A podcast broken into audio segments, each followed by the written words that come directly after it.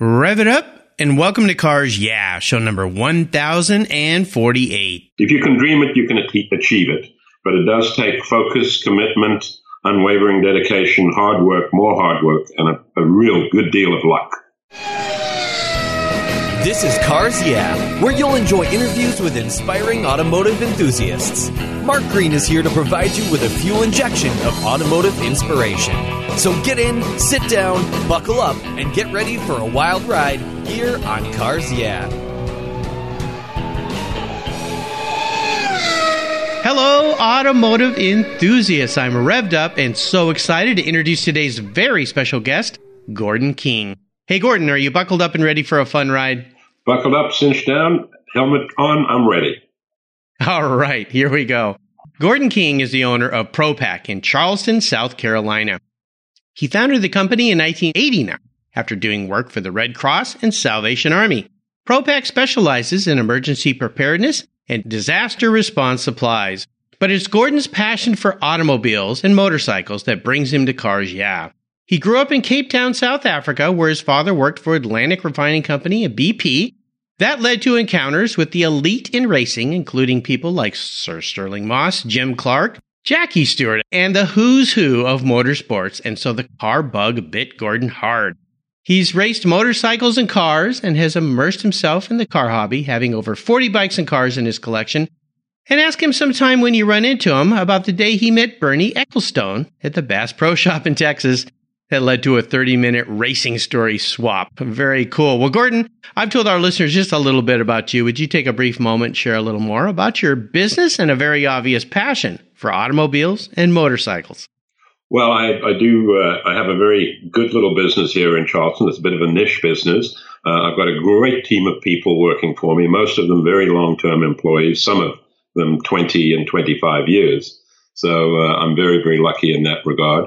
Uh, we're emergency response and suppliers to uh, FEMA, Red Cross, state and local emergency management offices, uh, as well as public health departments. And uh, we're very proud of a new partnership that we've struck up with Grainger, the industrial distributors. Um, they are now selling products for us. And as I speak, uh, we are actually down at the trade show in Texas, showing our products to all their customers. So that's been a good relationship. Um, on on the car side, you want me to start from from when I first got bitten? Well, you can tell us a little bit. We're going to jump into the questions in a minute, but I'd love for our listeners to know a little bit about, yeah, your background with cars because it goes way back.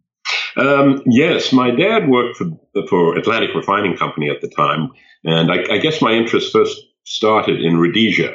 He was the, the local sales guy for the Federation of Rhodesia at the time. There were three three countries that were federated, and uh, he traveled all over. And we started going to uh, race meets when I was about five or six years old.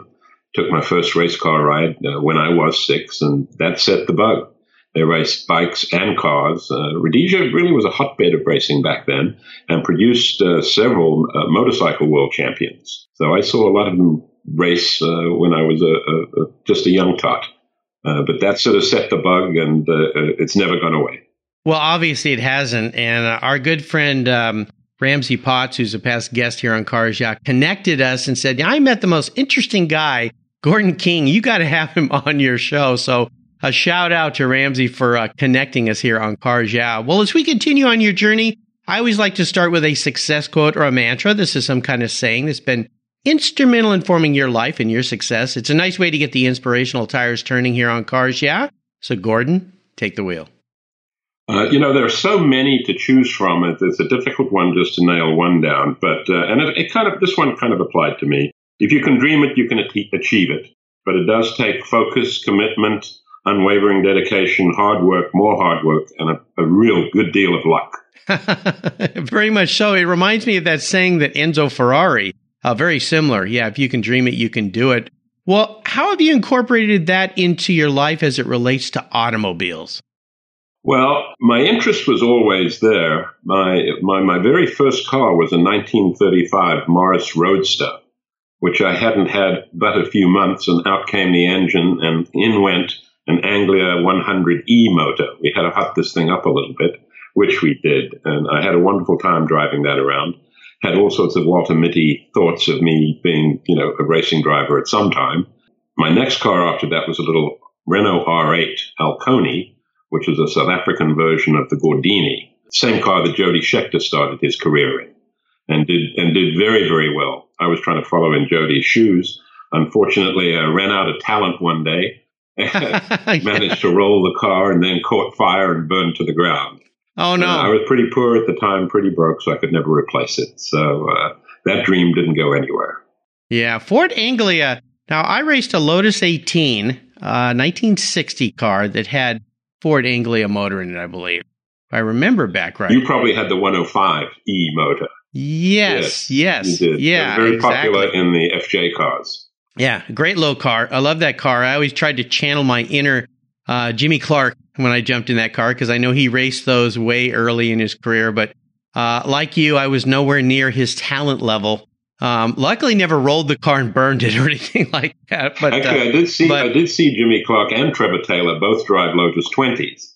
They, they, oh wow! They came down to South Africa, and uh, it was just an absolute joy. I still have a picture that I took on the the grid where they were lined up side by side at the start of the race. But I, I was absolutely heartbroken because Trevor Taylor won that race. He actually beat Jim Clark. I didn't think that was possible, but I, I, think Jim might have just because it was a non-championship race. I think Jim sort of just gave him a little wave by and said, "You know, you go win this." Yeah, well, nice guy that he was, no doubt. What a fun memory. Wow, great.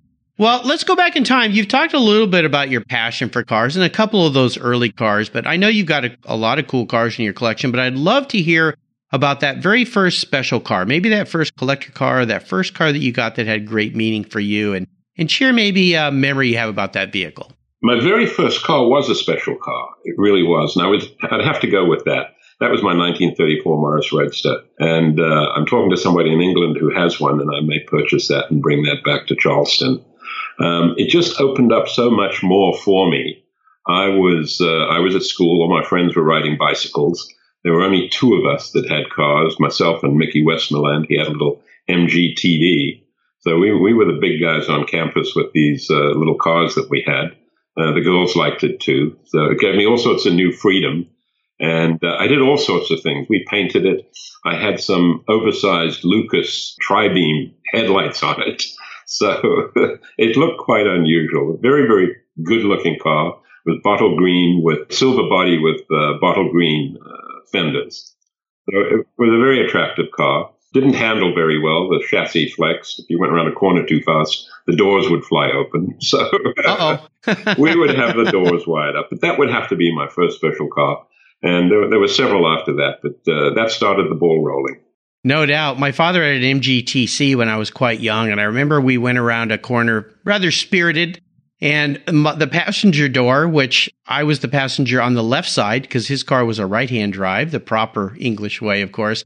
And my door, yeah, it unlatched and I just about flew out the door. I'll never forget. He reached over and grabbed the collar of my shirt and yanked me back in the car. And Oh, that woke me up. And he just said, well, next time keep your hand on that door and pull on it when we go around a corner.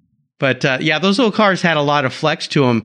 Well, I know that your dad probably was the one who instigated your passion for cars by taking you to events, but is there a pivotal moment when you look back that you knew you were a car guy?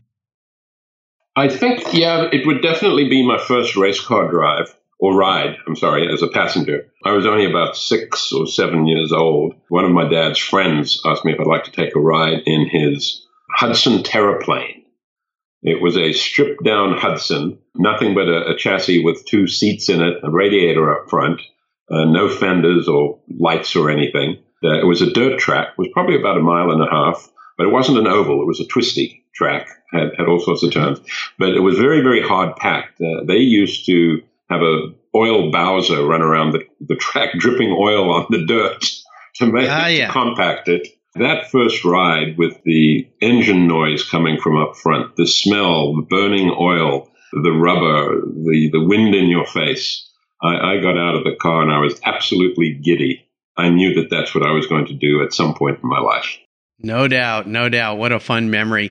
Well, let's take a look at some of the many roads you've driven down, Gordon. You've been an entrepreneur your whole life. That's fraught with ups and downs. And you've been a racer. That is fraught with some ups and downs and challenges. So I'd love for you to share a big challenge or even a big failure that you faced along the way. And of course, These things teach us invaluable lessons. So walk us through one of yours, if you would. Well, I think the biggest lesson was uh, starting my own business. When I was securely employed, I was working for my father in law at the time. A bit of a contentious relationship. But after 10 years, uh, I, I, felt I sort of earned my stripes and wasn't being appreciated.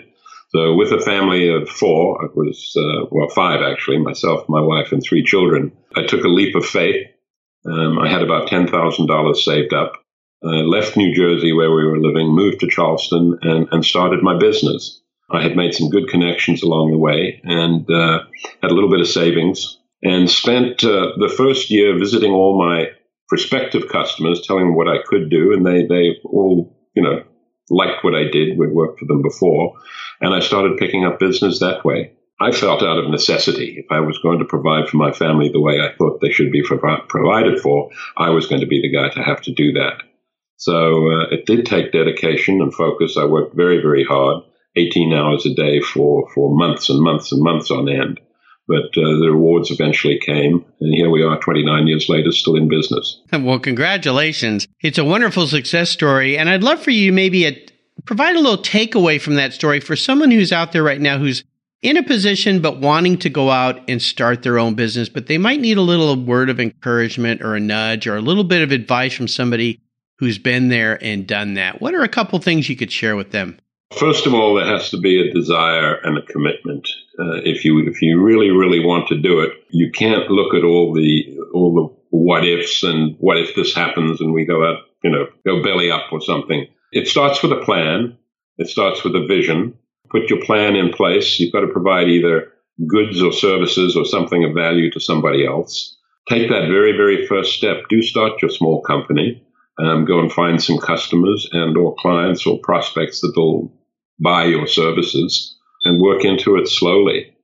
There are lots and lots of business groups out there that you can join where there are small entrepreneurs that get together as almost like a think tank uh, or, or, a board of directors.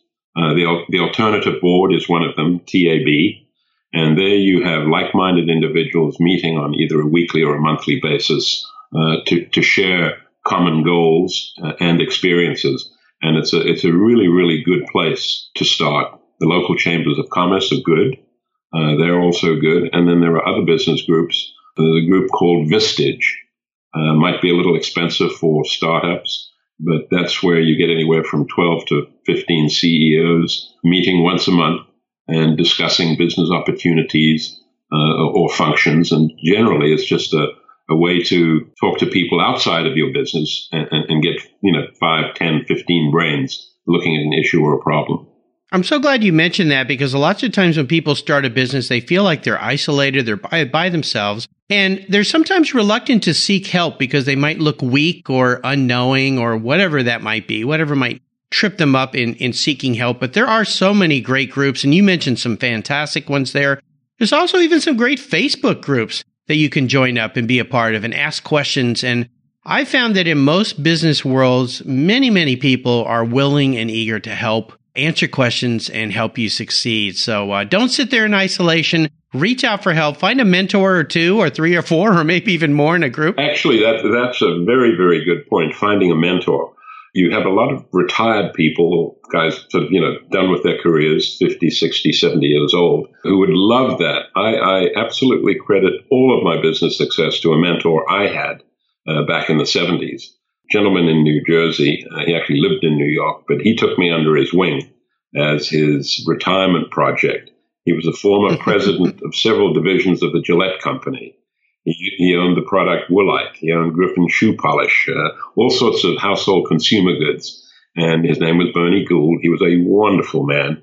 Uh, he really showed me the ropes. He gave me the Bernie Gould MBA, pounding the streets of New York, Washington, and many other cities.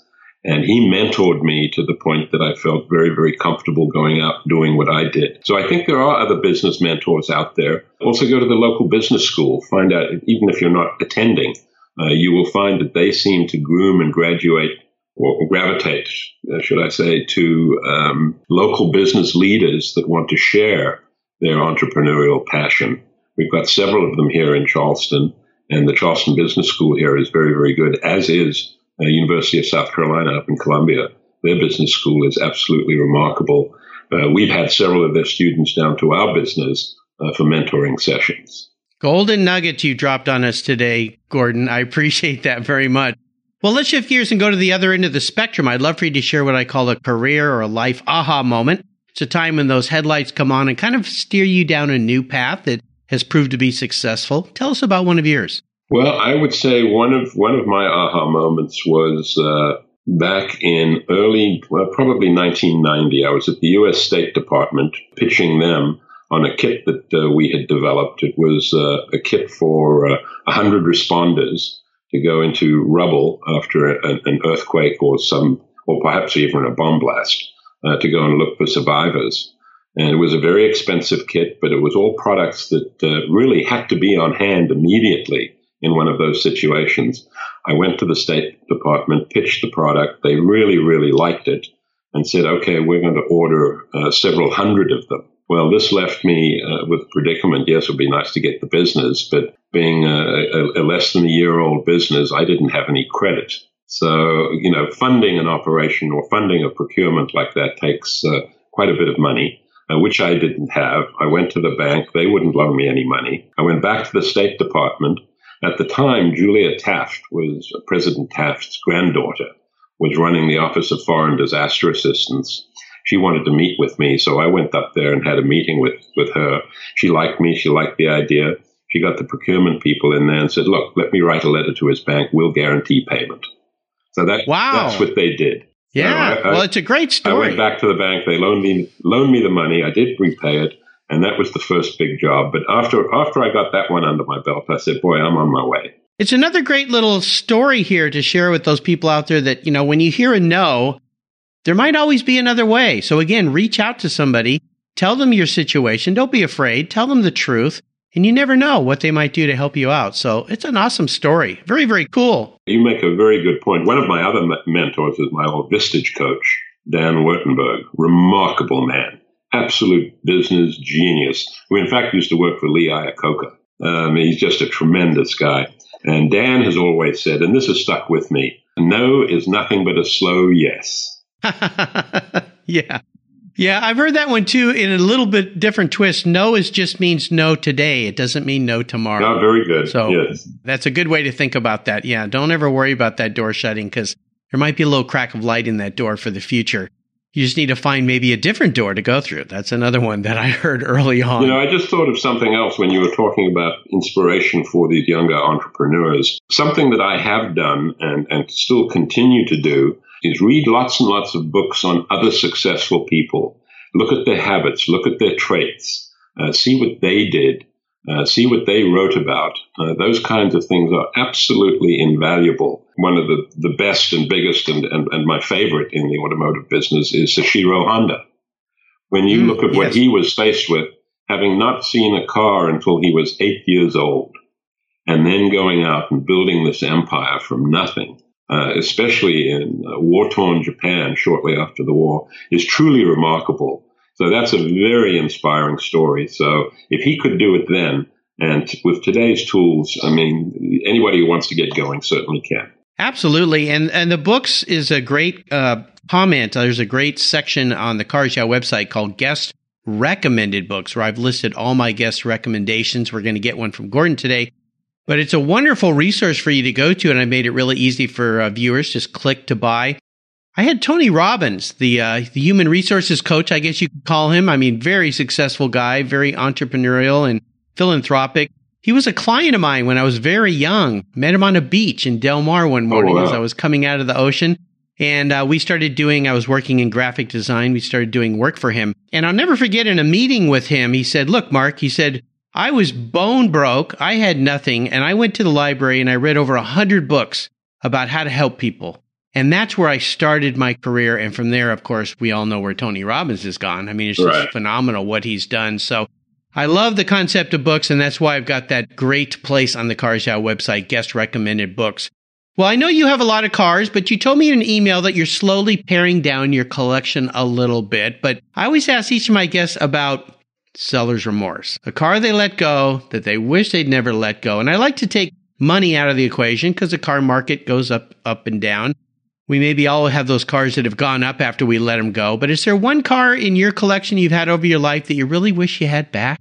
Uh, yes, there is. And I, I have sold lots of nice cars fairly recently. But the one that really sticks out was my 63 E-Type 1. Uh, sorry, my mm. 63 E-Type Jag Series 1. Ah. I considered it a rescue. My roommate that I was having a beer with down in Cape Town about 20 years ago used to work for Frank Williams, by the way, when we lived in London together he had an E-Type that he was going to go vintage racing. He says, yeah, I'm going to tear the interior out, put a roll cage in and all that.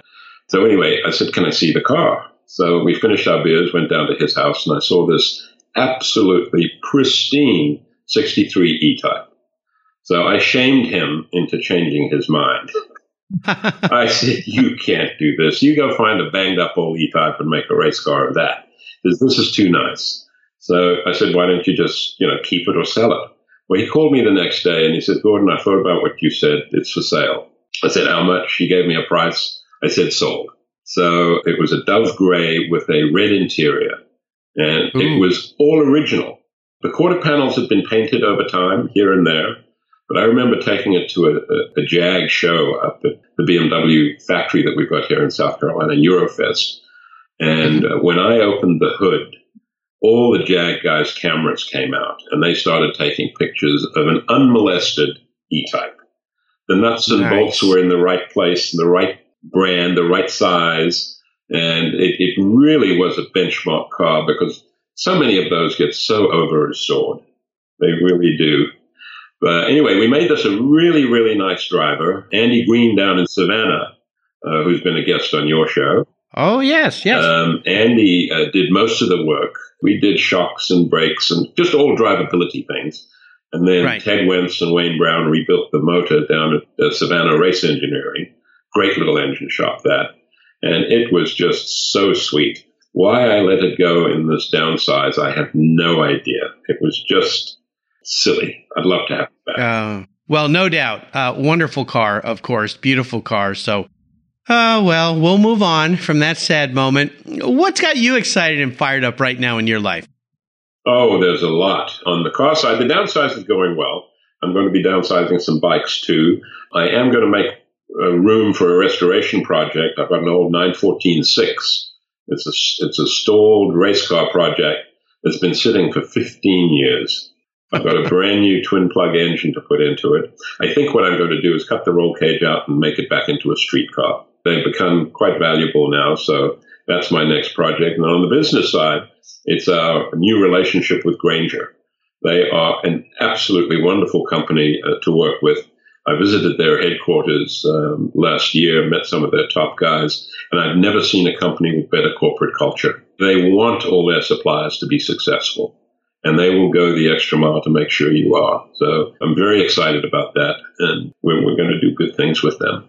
No doubt. Grainger, yes, I've purchased many things from them. I have a uh, we're up we're a little wet up here in the Pacific Northwest and it's always bothered me with my garage, so I purchased a heater from them for my garage and a, a dehumidifier for my garage right. from Grainger, and it's it's worked for a long. They both worked for a long time. Help keep my cars and tools dry when I pull a wet car into the garage right. and shut the door. So great company, Grainger. Well, here's a very introspective question for you, Gordon. If you were a vehicle, what would you be and why? I looked at that in your pre-show, and that's a that's a hard question, but I did give it some thought. Um, you know, the Porsches, the Ferraris, and all of those came to mind, and I said, yeah, you know what? I, I have a couple of them down in Cape Town. They're reliable, tough. They go anywhere. I would have to be a Defender 110 Land Rover. Oh, cool. Uh, there's not many places they can't go. You can take your friends with you. They are reliable in spite of some of the rumors out there of the new uh, Land Rovers. Tough as nails, and they've been around since 1948, just like me. Well, they're classic, just like you, Gordon, of course. But uh, I know you shared a bunch of cool pictures with me uh, before we got together for the show, and I saw one going down a sand dune, and it looked like it had Daktari, like uh, that old TV show, the zebra stripes on it. Is that the vehicle you're talking about? That is. That's one of them. That's called the Puma. That's got a five cylinder turbo diesel in it. Very nice mm-hmm. little uh, car. Um, those zebra stripes, by the way, I put on myself. Oh, cool. yeah. They have vinyl stripes. I cut them here in Charleston, took them down on one of my trips down there. and, and put them on. It's a lot more difficult than it looks. Uh, yeah, it does. It takes some patience, but I'll tell our listeners. Gordon shared some cool pictures with me, and uh, yeah, he doesn't uh, he doesn't just uh, talk about having an off road. He walks his talk. Uh, he sent some great pictures of that thing uh, in the sand dunes and off road, and uh, looks like you have some great fun with that vehicle. We do. Um, we do. I try and do a, a, safari at least every eighteen months, and we go up into Botswana and or Namibia, which is some of my favorite countries, and they're they're absolutely wonderful. If you ever get a chance, those are the two to go and visit. Fantastic places in the world. Well, Gordon, up next is the last lap. But before we put the pedal to the metal, let's say thank you to today's Cars Yeah sponsors.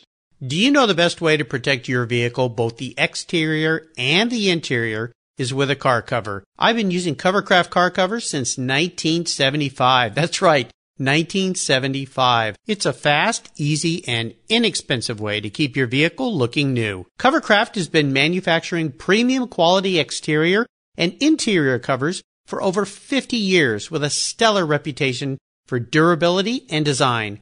They're the world's largest manufacturer of custom patterned vehicle covers that are crafted to fit over 80,000 patterns and growing. They are the only cover I'll put on my vehicles. You can choose from a wide variety of fabrics, styles, colors, and more. From full cover designs for factory to custom made vehicles, plus convertible top covers, trucks, truck cab coolers, motorcycles, scooters, ATVs, trailers, campers, personal watercraft, and a wide variety of custom features. Covercraft is the right choice. Learn more today at covercraft.com and tell them Mark sent you. That's covercraft.com. What's every automotive enthusiast dream? To design and build that perfect garage. My friends at Metron Garage are a group of creative talents who've combined their passion for cars with their careers in architecture. Their service includes unique garage design and state of the art fabrication. They will create the coolest custom garage for you and your vehicles. Metron Garage's system features fully engineered commercial grade material and structural framing that's stronger than traditional construction. Their designs are pre-engineered to meet your building codes for fast, bolt together construction. With over 25 years of experience, you'll see a 3D rendering to visualize your custom garage and the final structure will fulfill all your storage needs. Contact Metron Garage today and begin realizing your dream garage. Go to metrongarage.com. That's metrongarage.com. Garage is built for discerning enthusiasts. Where it's not just a garage, it's where your dream garage comes true. Okay, Gordon, we're back and we're entering the last lap. I'm going to fire off a series of questions and ask you to give our listeners some very quick blips of the throttle answers. So here we go. What's the best automotive advice you've ever received? If it sounds too good to be true, it probably is. Run away. Run away. Yes, most definitely. Would you share one of your personal habits you believe has contributed to your many successes over the years? I think one that has is being punctual. Be punctual, show up, show up on time, and be ready and prepared. Absolutely. Do you have a resource that you think our listeners would particularly enjoy? That's a tough one. There are so many of them out there. Bring a Trailer is my favorite website. Uh, my wife cringes every time she sees me on it. Uh, yep. Hemmings, Hemmings is a good place as well. And then, uh, you know, I'm into old Porsches as well. So Stoddard and Pelican Parts, yes. Rennlist and the 356 Registry, all good places. Yeah, Randy Nonnenberg who's one of the co-founders of Bring a Trailer. Yeah, I curse him every morning when that shows up in my inbox and I look at all the new cool cars I could buy or cars I can't afford to buy. But, uh, yeah, I just had a good friend, Michael Harley, actually, who's been on this show. He works for Kelley Blue Book, just sold his turbo. Uh, he has a late 80s turbo like I do on uh, Bring a Trailer. And uh, I know a good friend, Bill Morris, who's a listener, uh, Doc Bill. He's got a great collection. He's bought a couple cars from Bring a Trailer. I, I so, bought yeah, a couple of cars off of them too. Yeah, I think his wife wants to figure out how to block that from getting into his inbox. So, oh, sorry, Mary, uh, I can't do that to Bill. Now, if I could arrange for you to have a drink with anyone in the automotive industry, living or deceased, who would that be? That's a tough one because there are so many people that have contributed so much and done, you know, quite well with it. But I would say the guy that I would like to talk to most would be Soichiro Honda. Oh yes. From from where he started and the drive and the ambition that he had when you look at some of the motorcycles he produced in the late 50s and early 60s, his company, you know, only being 10 years old, is absolutely remarkable. Uh, one of my favorite motorcycles ever is still the RC 166. And it's the 250cc six cylinder Honda that revved to 18,000 RPM. I know Jim Redman that won five world championships on those bikes. And it's just, it's absolutely remarkable. The guy was an absolute genius, way ahead of his time. Absolutely. Boy, that would be, I'd like to sit with you in that conversation and listen to some of those stories. Could learn a lot of valuable lessons. Now, how about a book? We mentioned books earlier. Is there a book, one book in particular you'd like to share with our listeners? I can't pare it down to one book. Well, a couple's a couple, okay. Okay. Um, Peter Schutz's book is good if you're a Porsche guy. Um, I've met Peter several times. What an interesting character he was. I think uh, the name of his book was Driving Force. Yes. Uh, that was good. There's another automotive book called The Limit by Dave Cannell. That's that's a good one. And of course, AJ Baime's Go Like Hell. Yep. And, and an inspirational book, if you're looking for something like that, I'm reading it at the moment, and it's really very, very interesting. I'm a huge Churchillian, a Churchill fan. And ah. uh, I'm reading a book right now by uh, Daniel Smith called How to Think Like Churchill. Oh, and very cool. Yeah, it's very, very interesting. I picked it up a couple of weeks ago when I was in London. We actually visited the war rooms from wow. where Churchill directed the war. And I picked this up in their bookstore. That's an interesting book. I read a book years ago called How to Think Like Leonardo da Vinci. Mm. But uh, that's got to be a very different book than How to Think Like Winston Churchill. no doubt. But and AJ Baime, of course, our regular listeners will know he's been a guest on the show. Go Like Hell is the second most recommended book here on Cars. Yeah, of course, uh, the book The Art of Racing in the Rain by Garth Stein is the most recommended. Oh, book. I love they're that. about to make. I love that. They're working on a movie right now. Finally, that's going to be a movie. So uh, we'll all look forward to that because all car guys who love that book and love dogs. I mean, it's a great combination. So very cool. Well, I'll remind our listeners you can find all these great Gordon King resources that he's been so kind to share on his show notes page. Just go to carsyeah.com, type in Gordon King, and all these resources are there. And don't forget to look for the guest recommended book tab on the website for these books and all the wonderful books that have been recommended by my inspiring automotive enthusiast. All right, Gordon, we're up to the last question here. And this one can be a doozy for a guy who's got a lot of cars. Today, I'm going to make you sell all your cars and you can only have one in your garage, but you got to drive it. You can't sell it to buy back all your cars. That little trick's off the table. But the cool thing is I'm writing the check. So money is not a concern today. What would that vehicle be and why? I, it, that's that's also a very tough one. When you look at everything that's out there, it really uh, oh, yeah. it is tough.